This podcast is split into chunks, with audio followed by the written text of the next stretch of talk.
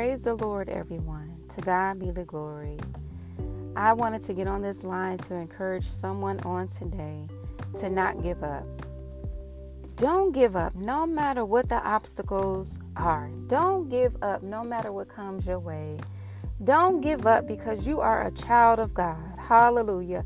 We thank God because many of us have been going through some things, but God has been keeping you this far. So I don't care if it feels like everything is just weighing you down.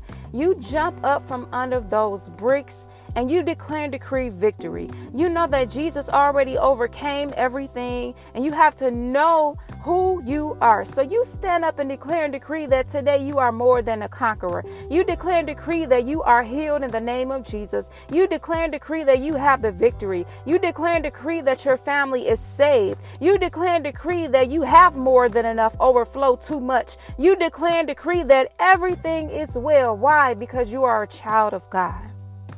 No matter the situation, no matter what may come your way, it is well. It is well, it is well, and you have the victory. You are a winner. You are a winner. Hallelujah. So today, tell yourself, I'm not going to give up. I'm not going to fall down. I'm not going to drown. But I'm going to stand tall with my whole armor of God. And I'm going to speak victory. I'm going to declare and decree that I have the victory. And it's already won. It's already done. It's already finished in the name of Jesus.